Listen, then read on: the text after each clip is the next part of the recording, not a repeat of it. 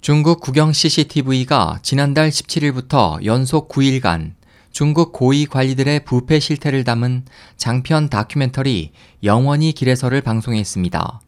이 다큐는 부패 척결 운동을 주도하는 중국 공산당 중앙기율 검사위원회와 CCTV가 공동 제작한 것입니다.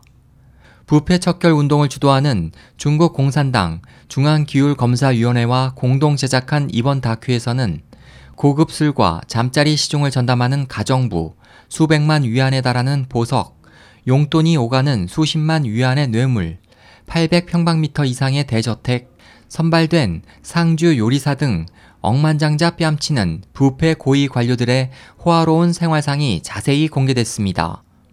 다큐를 본 시청자들은 눈물을 흘리며 자신의 죄를 참회하는 수십 명의 고관들의 모습에 환호했지만 일각에서는 일상적인 관직매매, 범람하는 성적 부패 등 한층 어두운 부분에 대해서는 자세히 다뤄지지 않았다는 지적이 나왔습니다.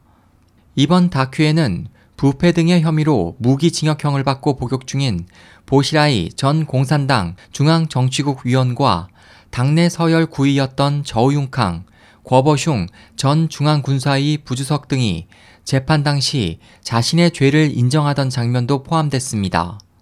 최근 개최된 6중 전회 일주일 전 해당 다큐가 중국 전역에 방송된 것에 대해 일부 소식통은 중국 지도부가 시진핑 총석이 취임 후 4년간 이어온 부패 척결 운동의 성과를 강조하기 위해 각 지방 당국에 의무적으로 시청할 것을 요구했기 때문이라고 밝혔습니다.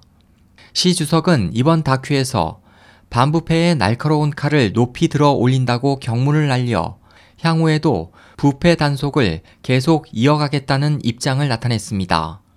SOH 희망지성 국제방송 홍승일이었습니다.